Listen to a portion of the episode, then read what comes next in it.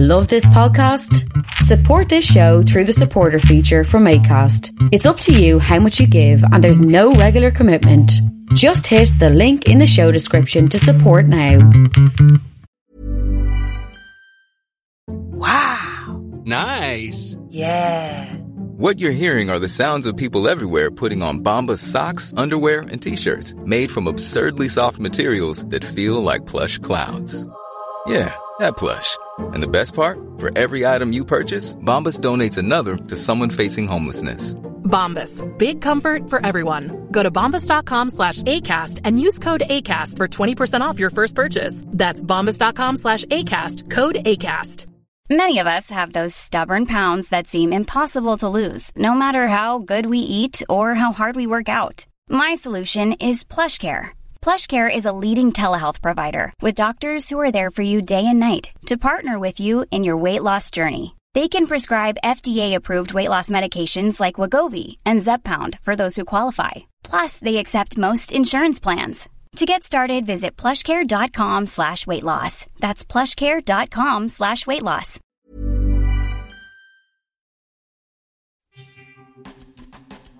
Thanks for listening to Creative Control. Uh, while I have you here, please consider supporting Youth Empowerment and Support Services, otherwise known as YES. Based in Edmonton, Alberta, YES provides immediate and low barrier overnight and day shelter, temporary supportive housing, and individualized wraparound supports for young people aged 15 to 24. They work collaboratively within a network of care focused on the prevention of youth homelessness by providing youth with the necessary supports to stabilize their housing, improve their well being, build life skills, connect with community, and avoid re entry into homelessness. Learn more about how to donate or otherwise support YES by visiting yess.org. Hi, I'm Jed Bodwin, and I live in Wichita, Kansas. I am a Patreon supporter for Creative Control. I discovered Creative Control some years ago, I think maybe while looking for interviews with Tommy Stinson of The Replacements. And uh, I stumbled across this, conversation that Vish had with Tommy Stinson that was really insightful.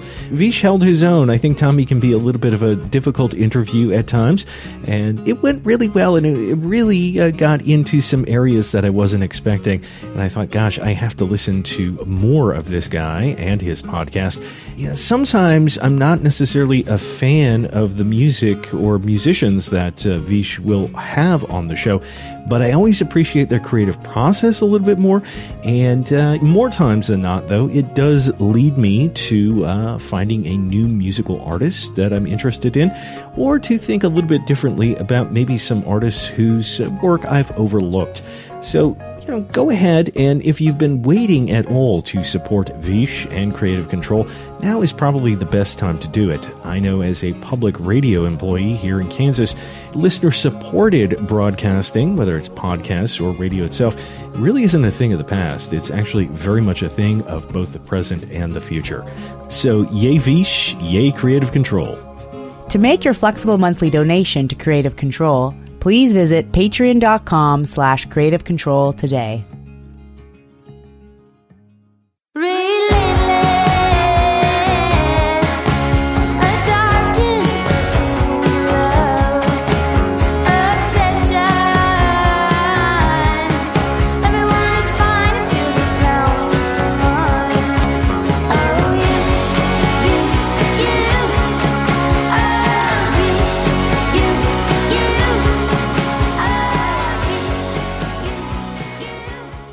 Juliana Riolino is a tremendously gifted lyricist, singer, and musician based in southern Ontario in Canada. A crucial and striking member of Daniel Romano's outfit, Riolino is also a solo artist in her own right, steeped particularly in country music and classic pop idioms. On October 14th, 2022, You've Changed Records released one of the finest records of the year with All Blue, Riolino's stunning, multi layered, and star studded debut album. And so, Juliana and I connected for our first ever in depth conversation where we covered things like uh, what it was like growing up in Welland, Ontario, how her parents introduced her to music via theatrical musicals, loving The Who, her tremendous presence as a live performer, embracing and exploring rather timeless genres and how some might be easier to age gracefully into than others. Tangential ponderings of people like Emmylou Harris, Jay Z, Bob Dylan, the Rolling Stones, George Harrison, Paul McCartney, and John Lennon. The evocative and occasionally scientific lyrical wordplay on All Blue, its sound, and the deeply reflective nature of this album, spirituality and morality, future plans, and much more. A part of the Entertainment One network with the support of listeners like you who follow and subscribe to this podcast and spread the word about it, and make generous, flexible monthly donations at patreon.com slash creative control to keep this podcast going. Plus in-kind support from Pizza Trocadero, The Bookshelf, and Planet Bean Coffee in Guelph, Ontario, and Granddad's Donuts in Hamilton, Ontario. This is episode 724 of Creative Control, featuring the brilliant and lovely Juliana Riolino, with your host, me, Vish Khanna.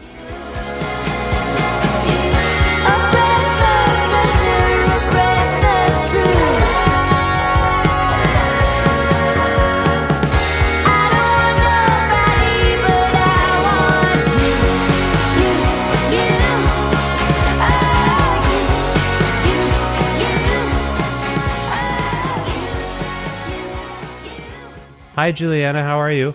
Good, Vish. How are you? I'm well. It's nice to see you and speak with you. Uh, where in the world are you today? Uh, I'm in St. Catharines, Ontario, Canada. Oh, St.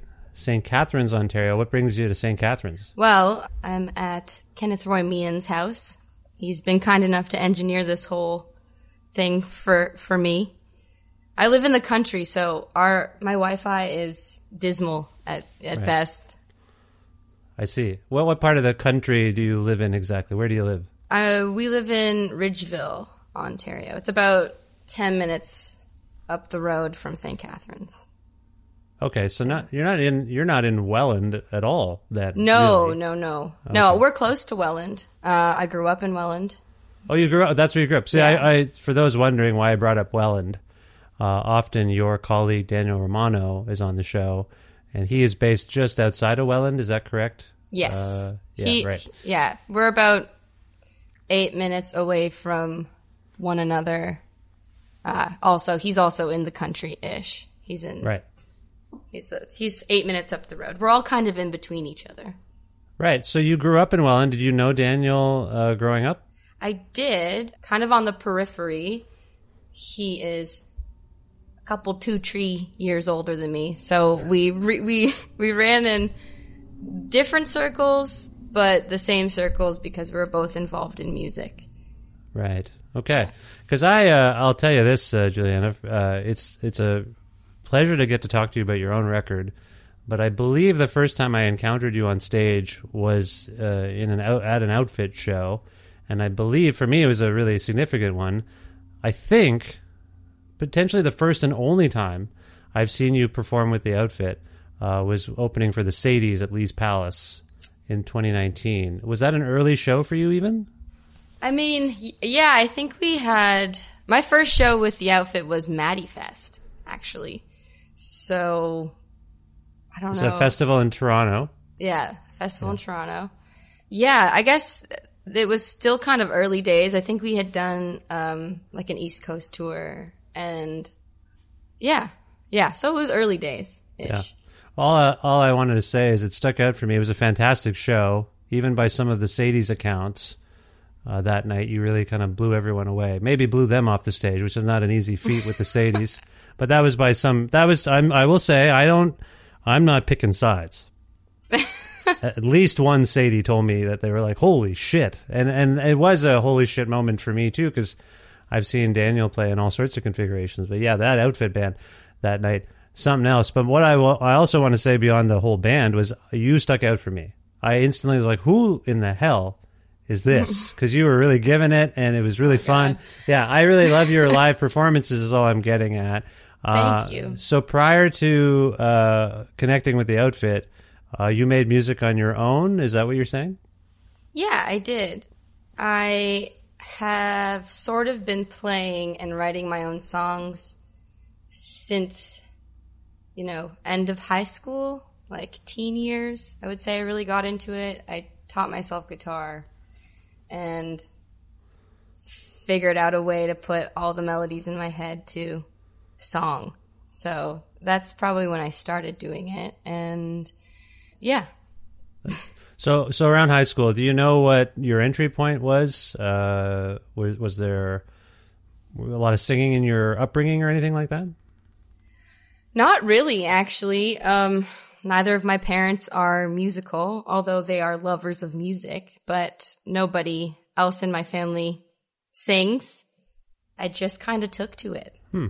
I don't know if it was, I think my earliest memory of singing is my parents went to go see Joseph in the Technicolor Dreamcoat, starring Donny Osmond Oh wow!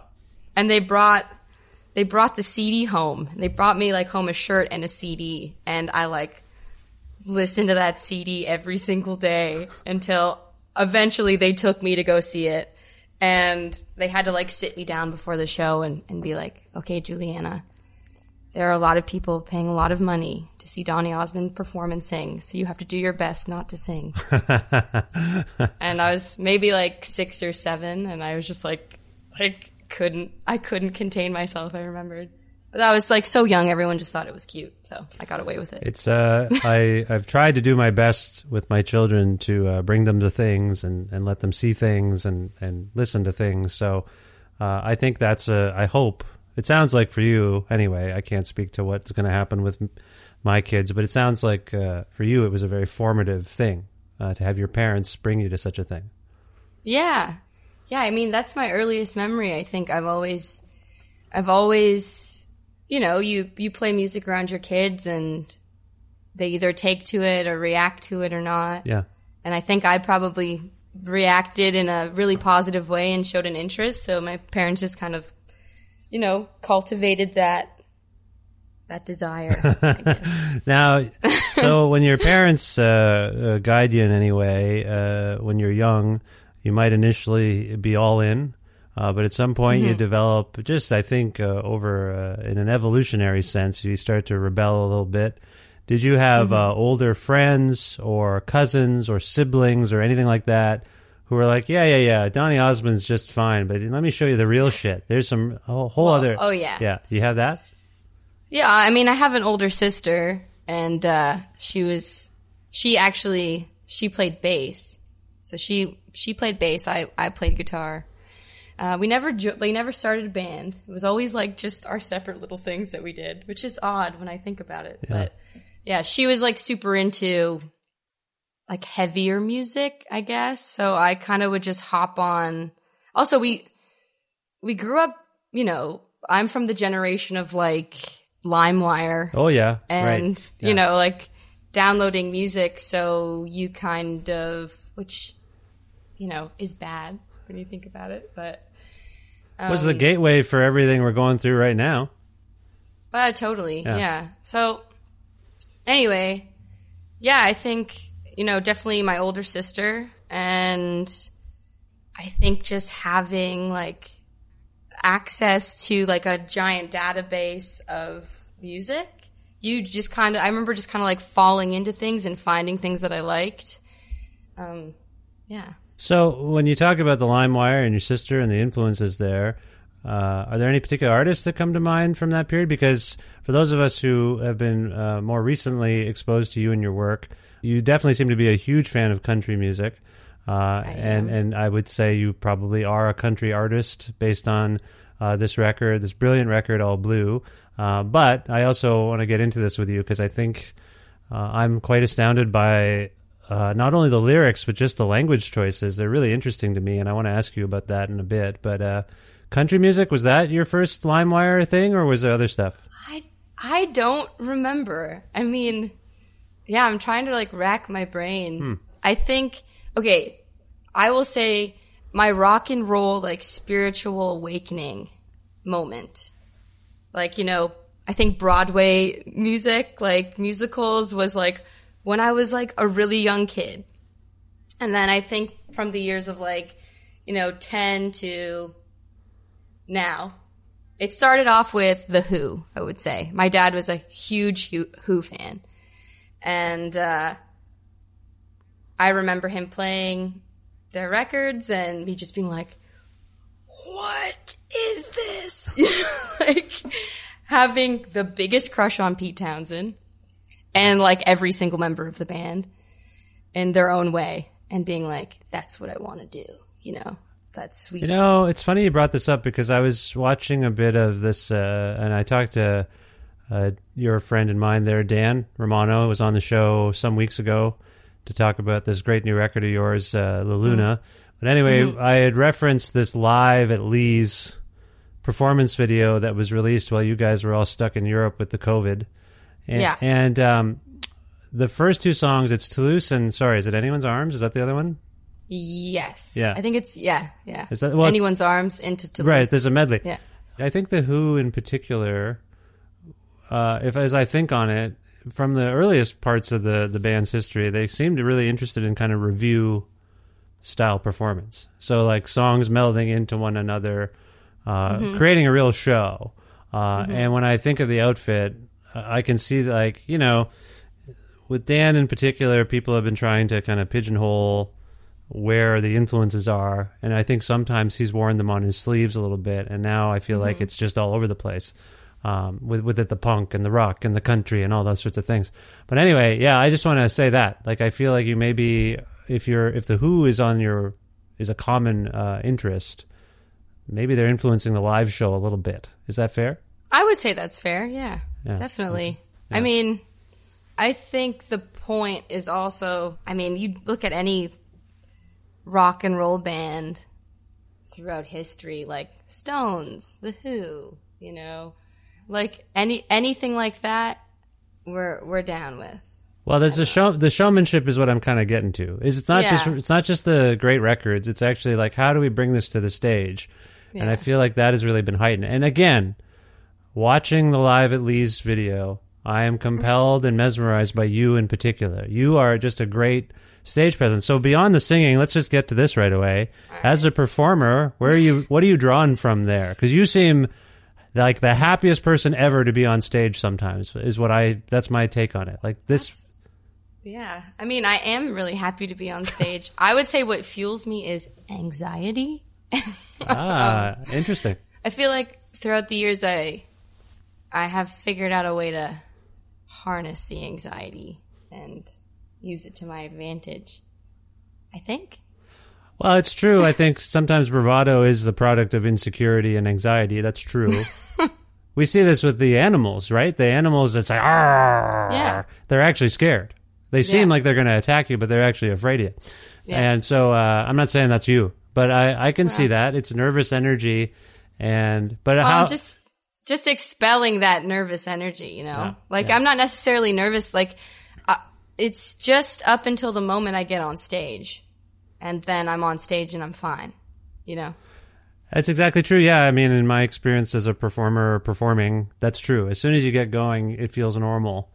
But Yeah. uh, up until then, yeah, it's weird. Well, anyway, you're just fantastic at, at the performing, and uh, I want to talk to you about these songs. Now, first of all, though, before we get to All Blue, I alluded to the fact that you uh, have been making music uh, prior to the outfit, and I think even since you've been in the well, I mean, obviously you're in it right now. Did you used to go as JR, or what's going on there? Yeah. Yeah, I went as JR and then I realized that well, I've always been kind of scared of using my full name it like, you know, we mentioned it I think before. It's a mouthful and a lot of people look at it cuz there's a lot of vowels in it mm-hmm. and it's very easily mispronounced. So I was trying to shorten it, but then somewhere along the lines I figured it was time to embrace my name and go for it. Probably a little of that insecurity that you're talking about creeping in there too. Yeah, for sure. I mean, I used JR when I when I released my uh, EP, and that was kind of when I was playing music. I was making music with my friends in Welland when I was like like in my, like seventeen to twenty, I would say, and then I just kind of had to take a break from it and distance myself. So my EP was like my first kind of introduction back into that world after a few years off, Yeah. trying to find myself or whatever. Right. Right, right, right. know? Yeah. Okay, so now you feel I mean no one feels fully formed. Uh, there is we're all works in progress I would argue, but Mm-hmm. but are you feeling like okay, this is this is me fully formed for now. Yeah, for sure. Fully realized. Yeah, well, yeah, we'll see. Uh, this is this is all blue is the version of me when I recorded all blue. Which was when again? Uh, that was August 2020. Oh wow, we're going back a couple of years. Oh so it's yeah, been a while. So you before I usually say this sort of for the end of the call or the chat. Do you feel like you're already moving on from this sound and this sort of approach, or I in would your say in your new work? I mean, sorry. In your- yes, yeah. yeah. I mean, I think there are always going to be similarities because I think that people fall back on what feels familiar. I mean, some people, at least I think I, I realize that in myself, but uh, definitely my interests have changed sonically, vocally, in a way. I feel more sure of myself. Um, even in writing, like in, in my ly- lyricism, like it's, uh, yeah, I don't know. I think it's, it's, I think change is inevitable. Yeah. I think if you're only if you're doing the same thing over and over again, you're not really learning and growing. So I Fair hope enough. that my next record is is is different. Okay. And I have ideas for that, but I'm gonna keep a tight lip on it. You never know what's going to happen until you actually start making a thing like that. Exactly, and that's another thing I've realized. Like you can have an idea in its earliest stages and it sounds one way and then you get into a room with people and it completely transforms Yeah. and becomes something entirely different, which is one of the things I really love about recording and music. Yeah, creating things with other people too. Because Yeah. someone will just say, "Why don't you make that bridge the chorus?" And you're like, "What? No." and then you think about it, you're like, "Oh, you actually just saved the song, and I didn't even know it." Right? I, Yeah. I think that that can happen. I feel like we talked a little bit about some of your rock influences, but I don't recall if we ever. I mentioned and invoked country music. Yes. But I don't actually know if we landed on why that particular idiom speaks to you. Uh, it spoke how it started to speak to you. Rather, I, I think it's speaking to you. I can tell by all the music you've been making. Yeah. Uh, but what was it about country that spoke to you? Can you get at that a little bit? Well, yeah, I guess so. Um, I think there's an honestness in country music, kind of really matter of fact way of communicating to the listener that uh, always resonated with me. I like, I think I, I know, I hope it's evident. I, I kind of like wordplay, whether or not I'm like cognizant of doing it or not. So I don't know. Yeah, I guess that's just what connected with me. The really tight harmonies, the down to earthness. Um, Does seem authentic. Yeah, it seems Yeah. like it's real. yeah, yeah. I think um, it's an interesting point you're raising, and I don't know how you're going to take this because I'm still wrestling with it. I think we've been living, a lot of us anyway, and as a culture, with certain musical expressions that sort of take on these generic forms for a long, some of them for a long time. Let's say, well, geez, it's 2020. Let's say 70, 80 years, certain idioms have sort of developed, and you know the things developed from the blues and folk, and and here we are uh, from all sorts of traditions. But I feel like, and this is going to be potentially controversial. I don't know if it's just because they're so old, but some genres appear more timeless in the year 2022 as we're speaking right now. I think there are certain genres that you can age into as a performer a little more gracefully. Meaning, there are songs you could probably sing that you wrote when you were 20 uh, and perform in, uh, when you're 80, and they kind of would still work. You're not. They they might work irrespective of what else, uh, what other trends and things are going on. And again, I'm trying to couch this because we've lived with some of these uh, longer than others. Because I sometimes think of uh, some of the hip hop people I like, and I wonder how they're going to do it. Some I, for some reason, it just always occurs Yeah. to me like, is Jay Z going to be 60 Yeah. and doing this? Like he's done it at 50. Yeah. But is he going to keep doing this? Would the Beastie Boys still be able to hop around and call themselves the Beastie Boys if you know obviously sadly we lost Adam Yauch. For me, it's sad, and No, for lots for of me people, it's sad but- too. Yeah. yeah, yeah. But what I'm getting at is, I don't mean to pick on that music, but it's a newer form, and it really is youth oriented. Like it's really an expression, or it seems to be anyway, an expression of sort of youthful irreverence. Whereas country music, eh, because we've lived with it for so long, you could potentially play it for your grandmother, or your grandfather, or whoever, and not, and they'd be like, "Oh, this reminds me of the time I saw." Hank Snow at the whatever at the Opry, and you'd be like, right. But we just anyway. I don't know if this is a question per se, Yeah. But I wonder about younger artists who who end up in these realms because it does it meant something to their parents or their grandparents or their great grandparents, and you heard stories and you sort of gravitate towards this music, and it works intergenerationally, maybe a little bit more than like an EDM track might. Oh yeah. Um, I mean, yeah, for sure. So again, not I don't know if this is a question per se, but does that occur to you? Like uh, in, I, I, I doubt you've. I, I assume this is all very organic for you. Yeah, it is very Yeah. much so. Yeah, I mean, you raise a very interesting question. Or point? or I don't. point, or yeah. point. Yeah, I'm not sure what my point was. I just wanted to go on a ramble, which happens Right. with me. I mean, But- I, but- but- I kind of hope Jay Z is performing at 60 Yeah, I do and too. still making music. I do too. It's just it's an inter- It's just to me a younger form, Right. And to be stunting Yeah. like a young person at 60 like you know we see it all the time there's a certain ageism where okay here's an example i know uh, your partner roddy right Mm-hmm. your he's your what is roddy to you he's your husband He's my husband. Yeah. husband yeah and he plays he plays with you in the outfit and i uh, he's on this record Yes. which again we're going to get to in a second Rod, roddy huge bob dylan fan right Oh my God. The biggest. yeah, like me, a huge Bob Dylan fan, Yeah. and uh, probably like me, has been seeing him live for as long as he can. Yeah. And what an inspiring thing this guy! Like this, he's oh eighty. my God. We saw we're him. We wa- we saw him perform. When was that? He was in West Virginia.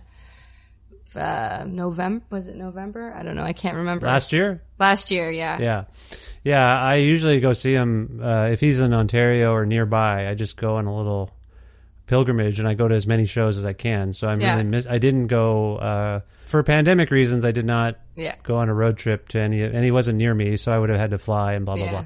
Anyway, I love him, and here's an example of someone who is still making, singing the same songs he wrote 50, 60 years ago, whatever it's been. Uh, I lose track of time sometimes, and uh, but changing them, changing Yes. them, and so they're timeless in a sense. But I think he's also arrived at a fact that it can be anything Yes. uh, which is a bit of an escape route from context and temporality. Like I'll just, this is the arrangement for this song I wrote in 1965. Now, like I, I've just altered it. This is the way I sing it. It's not going to be the same. So there, the, and so maybe as you get older, if you're someone who's in a younger musical form, you adapt. But Yes.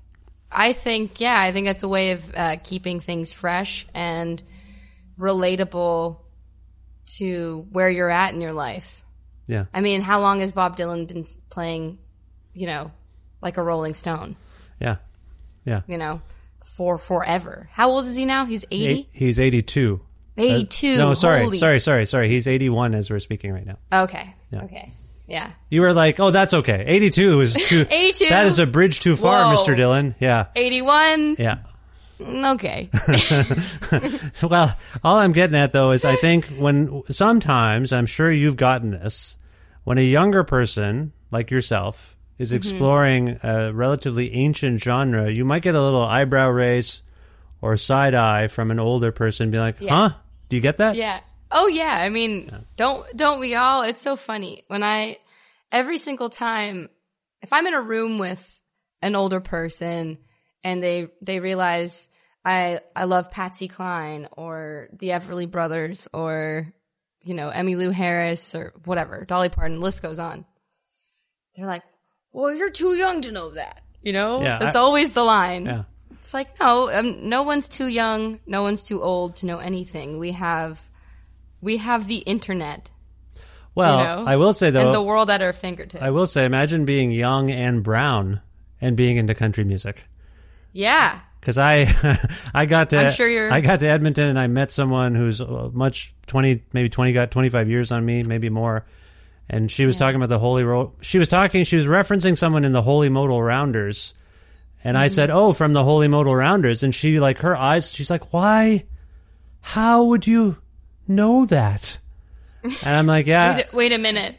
you can know things from everywhere yeah you're right it's not just the internet though well maybe it is. Well, it's not just the internet. It's just you know you f- you find things. I think music, your music interest, you it cultivates in such an organic way. Everyone's gra- ever, everyone gravitates to like the things that they like to listen to. So I think it's only natural that like if you want to find something, it'll find you, or you will find it. I don't know. No. No, that's fair. I appreciate where you're coming from, and I didn't mean to bog us down in this. Uh, sometimes, sometimes I end up uh, just exp- espousing tips and theories. I don't feel bogged down at all. okay, Um, good. Well, I to go back that. to your Jay Z Yeah. theory and whatever, I think there's also there's also a point I want to raise that all of Jay Z's fans are maybe also sixty year olds. Well, and I, and I don't mean to be raucous about this. It's just Yeah. you don't you. We used to hear it more about the Stones. Yeah. Uh, like when are they going to stop? How much money is enough money? Yeah. And I went to see them a few years ago. I want to say it was 2018 in some big field in, in Ontario, and it was great. and I all I thought, all my cynicism melted away because I saw people who'd known each other for decades, smiling at each other, just touching each other, just touching each other, like just watching Keith or Mick Yeah. or Ron Wood sort of just just glancing hands on shoulders with Charlie Watts and whoever, like, look at this. Isn't this amazing? Mm-hmm. We're still here. Yeah. And so all of that ageism and rockism, or ageism rather, that might have been percolating as in any of us, like, can you believe these guys are still doing? Gone. I think the joy of doing this is timeless in itself. Yeah. Uh, but I do think people are less like, how is ACDC and the Rolling Stones going to keep doing this? Because th- those idioms are just so old. And, and Mm-hmm. I mean, they've, they've obviously copped blues idioms, but Yeah. I'm not this person. I want my, my the, the hip hop I love. I, I, I just think it's young. And I don't know why I'm so focused on it, but I just think in the context of a young person making kind of a music that is older, it's just worth thinking about. Yeah. Because you could. I mean, it depends what happens in 60 years, 50 Yeah. years. Maybe it will be completely out of style for you to be doing this and you'll seem, Yeah, you know. I mean, who knows? I, I don't. I try to have my finger on the pulse of you know what what is popular these days, and then it just ends up depressing me. So Well, you shouldn't be depressed. You're you're right on the vanguard. I think this record is great. Uh, I want to ask you some questions about, in an overarching sense, what these songs kind of encapsulate for you, because I feel like there's some pent up emotion and sentiment here, because you've been waiting to present yourself as fully realized. Uh, it seems very reflective of I don't want to say there's regret in it, but I go through this sometimes when I'm I can't sleep. I'm like, oh, maybe I should have talked more to that person in high school. right. Oh, why was Yeah. I a jerk to that Yeah. person in university? Are Yeah. you reflecting upon relationships that did and didn't occur here? Oh, oh yeah, one hundred percent.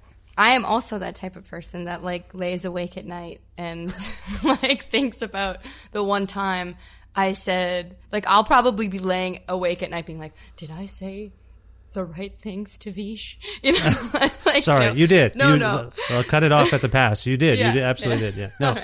No, I, I yeah, I, I have that too for sure. Yeah. So so it's a reflective record in I, that regard. I toil. I toil, and I'm a highly empathetic person who feels a lot, and I can sort of tap into any emotion by just thinking about something or reflecting on an experience that either happened to me personally or to somebody else. You know. yeah. And so I think maybe maybe that's my secret weapon. Like I, I hate to say, you know, the songs are about this specific person because they're not really at the end of the day. Like I mean, I think they're about you. yeah, yeah. The very first line of this record from the, the, the first song I believe and the thing that I was sent is if I knew now. Yeah. And the first line is if I knew now what I did not know then, which is sort of a cliche on the one mm-hmm. hand, or it's something that you hindsight is 2020. Mm-hmm. But I feel like that one line kind of encapsulates where we are with this record and where you're at with this record and realizing it is really a lot about mm-hmm. you. Even though you have a song called You. Mm-hmm. this is a really Yeah. re- record about yourself. Uh, oh, it's about me, Yeah. Juliana, kind of thing. Is that a fair way of looking at it? Yeah. Yeah, I, I think so. Yeah. I mean, I have a tendency of I put blinders on. I don't really want to think about it. I don't really want to get too in depth with I didn't know. I guess what I'm trying to say is like I didn't really know what it was about. I was just writing these songs as a way to like you know, cope with these, you know, feelings of reflection and trying to communicate with others and myself, I guess. So, you know, as we get further down the line and and you know the record's finally coming out and everything, it's it's interesting to hear what how other people, you know, interpret interpret the album. Well, I I appreciate think you. Uh, oh, sorry, I didn't mean to cut you off. I, all no, I, I just think that's an astute observation. Well, I- oh yeah, I appreciate your self awareness and, and your feeling that you are empathetic because I do think in sort of delving into there's a lot of stuff here just about delving into your own mind. Hmm. And quite literally, like in the song Isn't It a Pity, which by the way, for those who haven't heard it yet, the first two lines reference the George Harrison song. I think. yeah.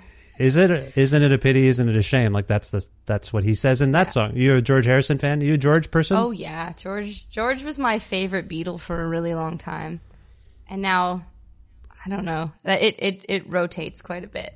Uh, you were gonna say Paul, weren't you? Uh, I've been super into Paul lately, and uh, People are always. I could tell by the the sound and look on your face just now, because people still there's a sheepish. oh yeah, I don't. A- I I I grew up a John Lennon fan hugely. Uh, Yeah. Because when you're a young child and you discover the Beatles, when I was like six years old or something, so my I think that's right. My cousin played me a Beatles tape, and I was just hooked. And when I got Mm-hmm. hooked on the Beatles, I read every book and I I got every Yeah. magazine and I watched every documentary I could get my hands on. Mm-hmm. Can you imagine being six or seven years old and discovering that one of the Beatles was shot dead?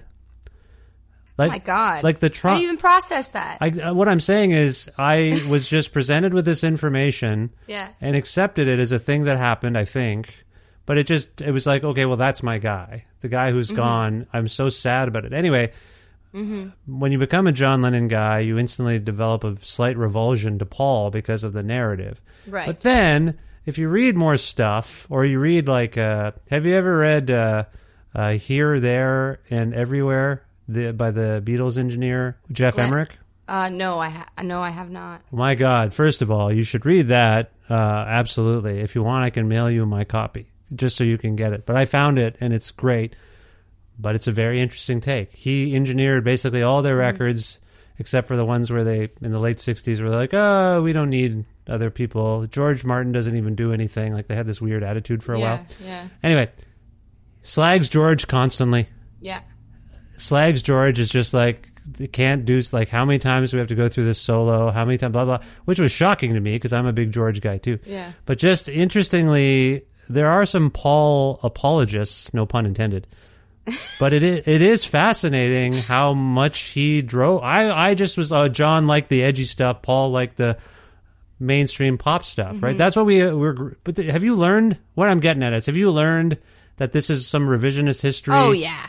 Oh and that yeah. Paul was actually the driving force in so many ways. Yeah, I mean, he was the glue that kept everything together. He was Yeah. like the workhorse. If it wasn't for Paul, you know, after Brian Epstein died, Yeah. It wasn't for Paul, I think it they would have fallen apart a lot sooner. I've recently like I always grew up listening to the Beatles and I think that I took to George because you know, I had this naive I was believing that, you know, that narrative that was so surface level, you know, you know, about Paul and and John Lennon and I thought, you know, I always liked the the black sheep of the of Sure, the, of the the underdog, you know. The, so the quiet one, literally the quiet one. Yeah. Li- yeah, the the quiet one. So I I had a special place in my heart for for George, but I have recently gotten really into Paul McCartney and I've had some pretty huge debates with certain people who were like, I, you know, have that kind of like, oh, Paul sucks. And I just go, I don't. I don't think so. I think if you look at the seventies, I don't know. Yeah, I don't- I don't John, think so. John's was. I have like the John Lennon box set, and I have the George Harrison vinyl box sets. They're quite uneven. I will say that. Like, if I can be objective, I'm a diehard fan, but if I can be objective, Paul was focused and was goal oriented, and Yeah. and I I can understand in our sort of punk way why we would reject that. Yeah. But I, but I also think there's such craftsmanship there that has been lost. Anyway, Yeah. this was a weird. Ta- oh, and also just fine. I will say for my part, finally, in the Get Back movie solidified a lot of things too. Oh, yeah. Because I thought George came across very poorly. I Mm-hmm. don't think it was tricks of editing. He was sullen. yep. It was bad. John is obviously high as a kite, and Yeah.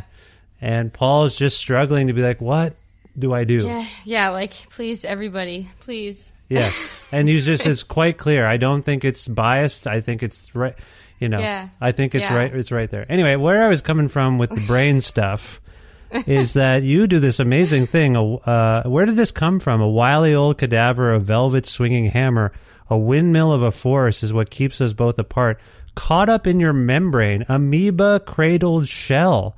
I am crying on the inside like a water swells that's about someone's brain and mind i think that's a Yeah. right first of all am Yeah. I, I i didn't do well in biology in high school i think that's what's going on there that's a really remarkable way and and that, where did this all sorry this is what i was getting to earlier you make there, i said something to my wife the other day yesterday where what song is it where you say something so strange to me that I had to like look it up. I'll think of it in a second. Can you talk about that uh, line? Those where did that come Well, from? when when you say that, when you when you just quoted those lyrics back to me, I was like, "Wow, what?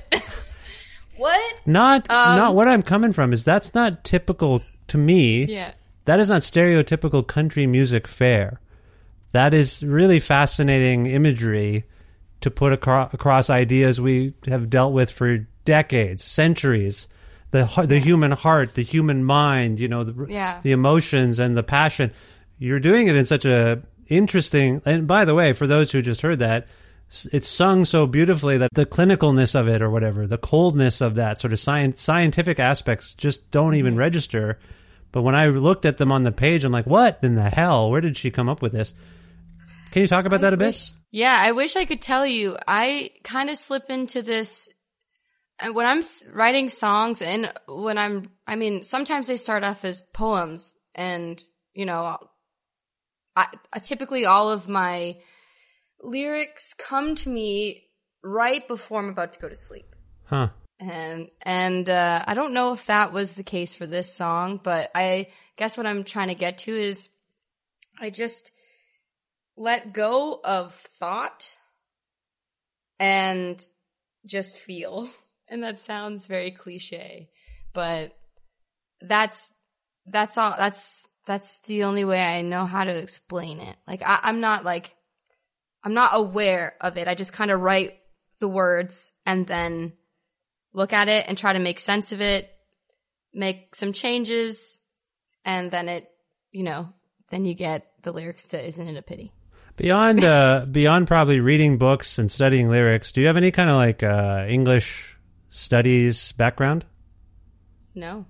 Okay, here's the thing I want to read. You've got this amazing song "You," which has kind of like a almost a Motown. Uh, I want to say Phil Spector, but I know he's kind Yeah. of persona non grata. But uh, Well, yeah. got that kind of vibe. Listen to this. A question. Intonate the sentence you're about to grow. Reveal it. I dreamt about you holding me nine months ago. Holy shit. So I was like, int- intonate the sentence you're about to grow. I, nine months ago, there's like some, you know, baby stuff, I would say, going on. Yeah. That- I was like, whoa, that is an incredible sequence of words in this otherwise like very rambunctious mm-hmm. pop song, ostensibly. You, mm-hmm. It seems purposeful to me. You're gonna you're gonna make some sugary confection for us to love, Yeah. but you're gonna put a lot of thought and density. I think a little mm-hmm. bit. Is that fair? Yeah. Um, yeah, sure. Sorry, I don't mean to. This keeps happening to me. I embarrass people with flattery, or I know it can be awkward to have someone say, "Holy shit, your stuff is good." I just had this experience yesterday, and I, I'm, I, I had a band on, and I love their new record so much that I couldn't help saying this. And similarly, I was just like, I'm a real word person. I love, uh, I love lyrical attention. I love people when.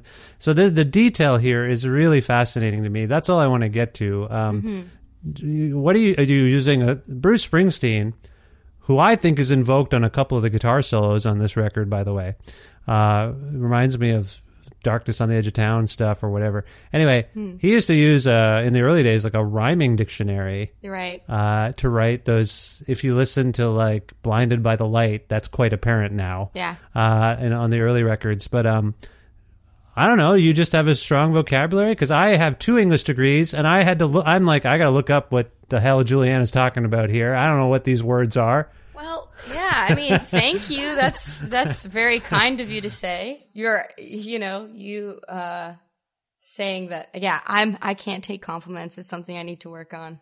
Yeah, I'm Rod- the same. Roddy's Roddy's the same too. Like I try to like we yeah, it just goes it goes south every time.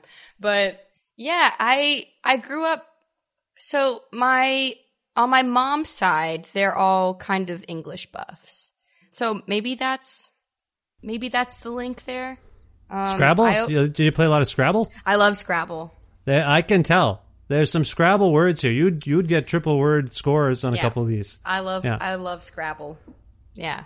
No, I was I would just say like my my family uh yeah, my my uncle's an, a a writer and my aunt was a, a journalist as Oh, well. come on. There you go. That's Yeah. it. Yeah. So maybe that's it. I don't know. Maybe Did you read a lot? Were you an avid reader as a child, or now I, even? I was an avid reader as a child. I'm not. I wish that I. I try to make an effort to read more. My attention span and my schedule is insane.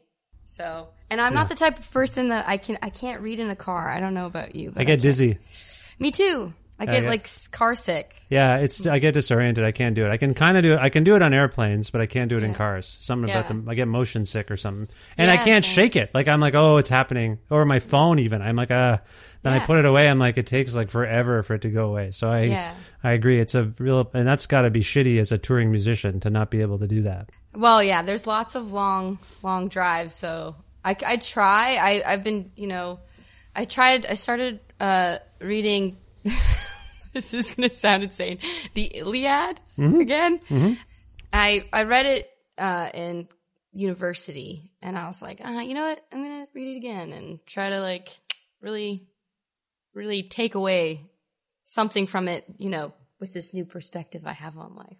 And, uh, you know, just to see if I it hits me in a different way, I guess.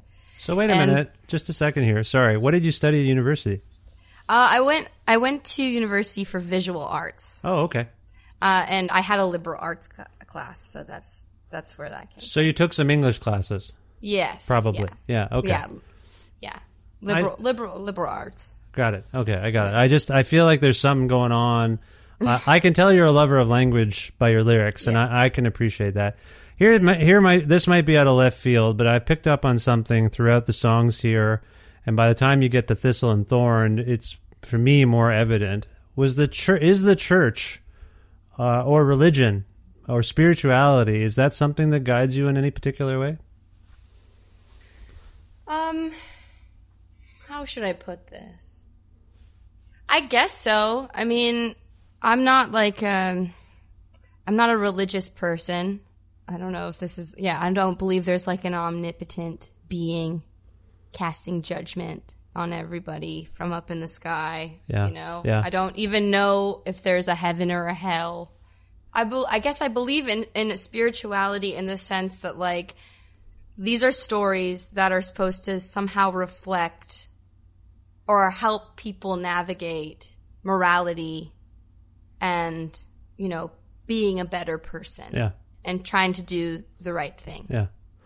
I I, pre- So, yeah. I appreciate your uh, relative candor, your guarded candor there. uh, I highlighted Thistle and Thorn. Like the well, the one thing about spirituality or religious texts is some of the stories are quite interesting. And I think as someone, I gather you like stories and storytelling. So I mentioned Thistle and Thorn because I read it as some sort of approximation of trying to ponder the story of Jesus Christ, if you will. If is that am I out of left field with this? I mean, yeah, sort of. I, I've never heard that perspective. I don't think that I. No, I don't think that I went into writing that with that pers- perspective. Like sticky old fingers caressing a bleed, flowing carelessly over a self righteous being. It's a heavy weight. It's thistle, it's thorn. It's mm-hmm. everything wanting. What you heed not be warned. It's a heavy weight. Yeah, totally. I I wrote that during like right when we got home from tour. I started writing that while we were on tour. We were on a tour with the outfit in the states when everything hit the fan. And uh yeah, I I think I had issues with how the world was reacting to coronavirus and the pandemic and how foolish everyone was in terms of like, you know, not wanting to keep everybody safe and being kind of naive about everything. So Yeah. that that I guess whatever that feeling is, I mean, hope hopelessness, resentment, just feeling like, you know, there are certain people in this life that feel like they're more important than others. Yeah, yeah, and I I think religion has been weaponized for a long time in this regard. So I can see you trying to be careful negotiating that. Yeah. I mean, I grew up in a I grew up in a religious household. My parents raised us going to church. And I went to a Catholic high school. So, Okay, you know, right, um yeah, and you know, then to cap it off, I worked as a stained uh, in stained glass restoration in churches. You know, mm-hmm. restoring beautiful, you know, huge windows that you know every single window you see in a church. I mean, maybe not every single one, but you know, depicts you know Cain and Abel, or you know David and Goliath, or the crucifixion. You know, yeah. it's those those stories sur- surrounded me for quite some time so it's always kind of followed me but i believe in spirituality whether it be you know if you want to be a buddhist if you want to be a hin you know if you're uh, into hinduism you know if you're a whatever whatever floats your boat No, I, I don't think you're. I don't. It's so subtle and personal. I don't think you're proselytizing or anything. But there are certainly Yeah. references. There's a song called Archangel. There's re- references to celestial beings. There's references to psalms. Uh, Mm-hmm. So just gently, everything you've just said, then I think validates my question. Mm. I feel like you, whether you, you however you're now uh, processing it and conveying it, you're somewhat steeped in this kind of vernacular and this kind of thought, and you're processing it given the state of our existence right now. Is that a, definitely okay? Then I think we've solved that one. Thank you, Jules. I appreciate it very much. case case closed Well, listen, I, I don't want to uh, uh, ruin the record for anyone. I, I, I worry sometimes that I go into such detail, or we do, my guests and I, but I just want to say, to sort of sum up, it's a wonderful record. It's a great sounding record, too. Uh, you've got a, some outfit members, some uh, guests, uh, pretty amazing band. Did you want to talk a little bit about them? Uh, yeah. Well, Aaron Goldstein produced the record. Uh, we did it at Baldwin Street Sound in Toronto, which is, I, I guess, now shuttered. It's no longer, which is sad, but whatever happens. And uh, so it was nice to have done this with Goldstein. It was nice to have, you know, Ian played drums. I had Jason uh, Bhattacharya. Uh, he played with me before. He played on my EP, so I had him in doing some stuff as well. And we had Gavel because at the time, Roddy couldn't get over the border. Oh, right. So we we had Gavel come in and he did an amazing job. He's a, a you know he's a professional. so On bass. So Roddy would normally bass. Roddy, your husband, would normally play bass, but he couldn't. Yes. Stuck in Virginia Well, or something like that. He was stuck in Virginia, Yeah. but he did he did play on a few of the tracks. Hmm. Um, so we kind of split it up and made sure Yeah. made sure that we we had him on because he's the best. Yeah. The best. And my friend Tom Hammerton's playing the keys, doing a great Yeah. job. Yeah, yeah, yeah. Yeah, he. Oh man, when that was probably one of my favorite days because when he added his touch on everything, it just it livened it up in a way Yeah. that I, you know, I guess I hadn't anticipated or I didn't really fully, Yeah. you know, know what was going to happen. Well, I, I just want to say again, I wanted to give people, I wanted to talk to you. I want to give people an impression of this record, but they need to check it out. So I, Yeah. I'm very excited that you made time for me. Uh, if people want to learn more about you and All Blue, where would you like to send them, Juliana? Um, you should go to You've Changed Records. You should uh, order the record. You can also go to my Bandcamp, um, and you can order the record there. And I have some merch there too, if you want.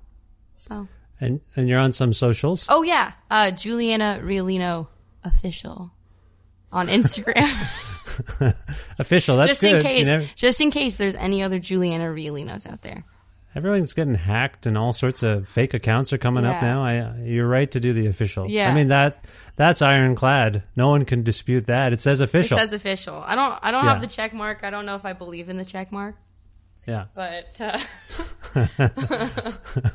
No, it's great. And future plans at this point? We talked earlier about how you're still mulling over uh, new songs. Oh, yeah. uh, and you've got outfit touring uh, always, it seems like. What Yeah. about yourself? Are you going to bring this these songs to the stage, so to speak? oh, I hope so. I'm right now. I'm working on doing like a small run of shows uh, in Ontario and Quebec uh, in December, early December, and then from there, depending on what our schedule's like, coming up with the outfit, kind of sandwiching little tours in between then, but nothing's confirmed yet. But it's in the works. It's in the works. I Yeah. know that, um, and I don't mean to get into anyone's business, but I've noticed that uh, with the release of uh, Carson McHone's record, Carson also in the outfit, uh, Dan Romano's wife, uh, I, I've noticed a lot of uh, shared bills uh, because a lot of the band on the well, Dan was Dan and Carson were the band, so Yeah. I, I think some of the outfit. You can tell me what's going on, but I believe some of the outfit is basically backing Carson up. Is that right? Yeah, we all do. So Yeah, we yeah. we go on stage with her, we open the show, and then finish up, change our clothes, which seems ridiculous, but I also think it's so ridiculous that it it makes sense. Um, We were watching a bit of the live at Lee's yesterday, and my wife noticed that each member was wearing a different shade of on stage, but all the same. So pants, top and bottoms were the same shade roughly. Yeah. But each member was that's purposeful. That's a little no, purposeful no, thing. we no, we didn't plan that. Oh, that's just the way it worked out. That's hilarious. So Dan's wearing all No, blue, no, Carson's no. wearing all red. That's hilarious. We planned anyway, it. We planned it. Where where I was coming from with that, where I was coming from with that though is, and again, none of my business. But could you potentially, given who's on this record, uh, could the outfit back you up to open some shows sometimes? I mean, yeah, ostensibly, yeah. I mean, I mean, I, I uh, that seems to be the plan, depending on depending on just what happens um, with the outfit and everything in the future. But that that that is the plan. the The deal is kind of to you know, like Carson had Still Life, and um, obviously when you release a record, you need to tour the record. So it made sense for her to open, obviously, you know, keep everyone, have, you know, it's the most practical decision. We're all in the same band. So, Yeah. you know, just flip the switch and, you know, do her material, then we do outfit stuff. Yeah. So yeah, that's what made sense for for these last two tours. So I'm hoping that, you know, in the future there might be a sort of collaboration where I open the show and then outfit follows. Okay. That's awesome. But yeah. we'll see. We'll see. It's a lot to ask of everybody. No, well. I know. Absolutely. It's a marathon. Yeah. Well, I just, and I didn't mean to pry. I just thought, uh, or, or, or potentially, uh, give you an amazing idea. I just thought I would throw it out there because I, I know it's not unprecedented to, for something like that to happen. Okay, you're also on Twitter and stuff. I think. I am. yeah. Uh, Okay. Twitter's Jr. Juliana sings. Yeah, that's easy to. That's going to be easy to remember. I'll I'll try to link to as many of these things as I can Oh, for the podcast listeners, so they can just click on it and find you and all that stuff. Juliana, if we can go out on a, a song from All Blue right now, could you pick one and tell us why it came to mind? Oh my gosh, which one do I choose? Uh, I would I would like to go out on. Isn't it a pity? Uh, you brought that you brought that up. I did. It's Yeah. one of it's one of my favorites. anything um, about anything in particular you want to say about it before we hear it? Well, I have a wild mind and, and penchant for throwing weird words in I hope I have not made you self conscious about creating these, these no you, you have. you have you have not you have Okay. not i think if anything you've just uh you've just made me realize like yeah maybe it isn't it isn't uh it isn't like not normal but you know what i mean Yeah. like it's i don't give myself enough credit so It's completely it's completely idiosyncratic, and you've got such a beautiful voice, and and uh, I can hear your heart in all these songs too. So I just want to say it's resonated with me and, and all the members of my family that have been hearing your record playing in the house. So it does mean a lot, and I'm happy to go out on this. So from the beautiful new album All Blue, this is Isn't It a Pity? Juliana, thank you so much for making time for me, as I said earlier, and for being you and for uh, you know all these things. I, I wish you the best luck in the future, and I hope we talk again soon. thank you right back at you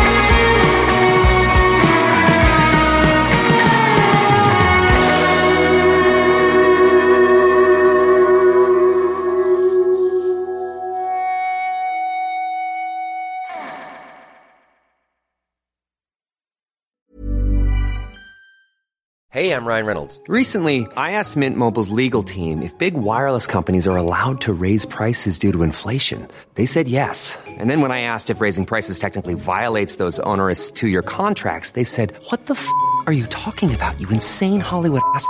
So to recap, we're cutting the price of Mint Unlimited from $30 a month to just $15 a month. Give it a try at mintmobile.com slash switch. $45 upfront for three months plus taxes and fees. Promo rate for new customers for limited time. Unlimited more than 40 gigabytes per month. Slows. Full terms at mintmobile.com. I'm Sandra, and I'm just the professional your small business was looking for. But you didn't hire me because you didn't use LinkedIn jobs. LinkedIn has professionals you can't find anywhere else, including those who aren't actively looking for a new job but might be open to the perfect role, like me.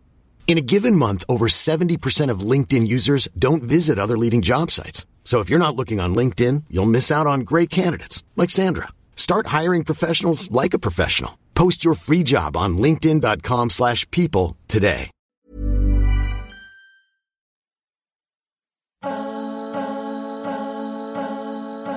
Well, that was a fun one for me. I hope you enjoyed that conversation with Juliana Riolino uh, on this, the 20, uh, what is it, the 700? I said 20th. I went back 700 episodes. 724th episode of Creative Control is what this is, which is part of the Entertainment One podcast network and is available wherever you get your podcasts. If you can't find an episode that you've uh, heard about and you're looking for it and you just can't find that thing, or if you want to learn more about me and sign up for my monthly newsletter, which I should do for this month. Good reminder, Vish.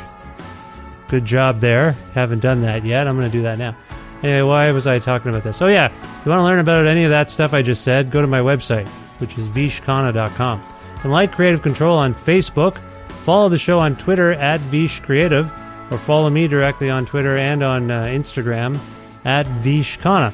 Also, visit patreon.com slash creative control to make a flexible monthly donation to keep this podcast going. $6 or more a month grants you access to exclusive content, including getting uh, access to episodes earlier than everyone who does not donate $6 to the show's Patreon. Also, if you're interested in receiving a Creative Control t shirt, message me on Patreon and I'll get you one while supplies last. As I say often, uh, you don't have to start with $6. You could start with $1, $2, $3, $4, even $5. Uh, and that's amazing. That's very generous of you. You can do more than six. You can go uh, $18 a month or 26 39 I mean, whatever you want. Uh, and you can always change it anytime. You can also pay for a whole year, and that uh, covers you and me. Anyway, lots of options there. Please consider uh, doing that to support the show and keep the show going. It is a fair amount of work, but so is everything, right? Anyway, patreon.com slash creative control if you'd like to contribute. Thanks again to Pizza Trocadero, The Bookshelf, and Planet Bean Coffee, all of which are located in Guelph, Ontario, and Granddad's Donuts in Hamilton, Ontario. Uh, all of these folks provide in kind support for this show. Thanks as always to my uh, dear old friend Jim Guthrie. Uh, he lends me some music for this show, and you can learn more about Jim at jimguthrie.org. And finally, thank you for listening to this episode with Juliana. I hope you enjoyed it. I hope you will check out her music and this beautiful new album, All Blue, via You've Changed Records. Uh, she's great. That label's great. Everything's great. So, yeah. Also, please uh, subscribe to the podcast or follow it and tell your friends all about it and spread the word about Creative Control. It means a lot to me when I see that. Uh, it's very gratifying, I, I have to say. Even the little things like that. It's not little, it's big. Anyway, I'm rambling and babbling. I will talk to you very soon. Be well. Bye for now.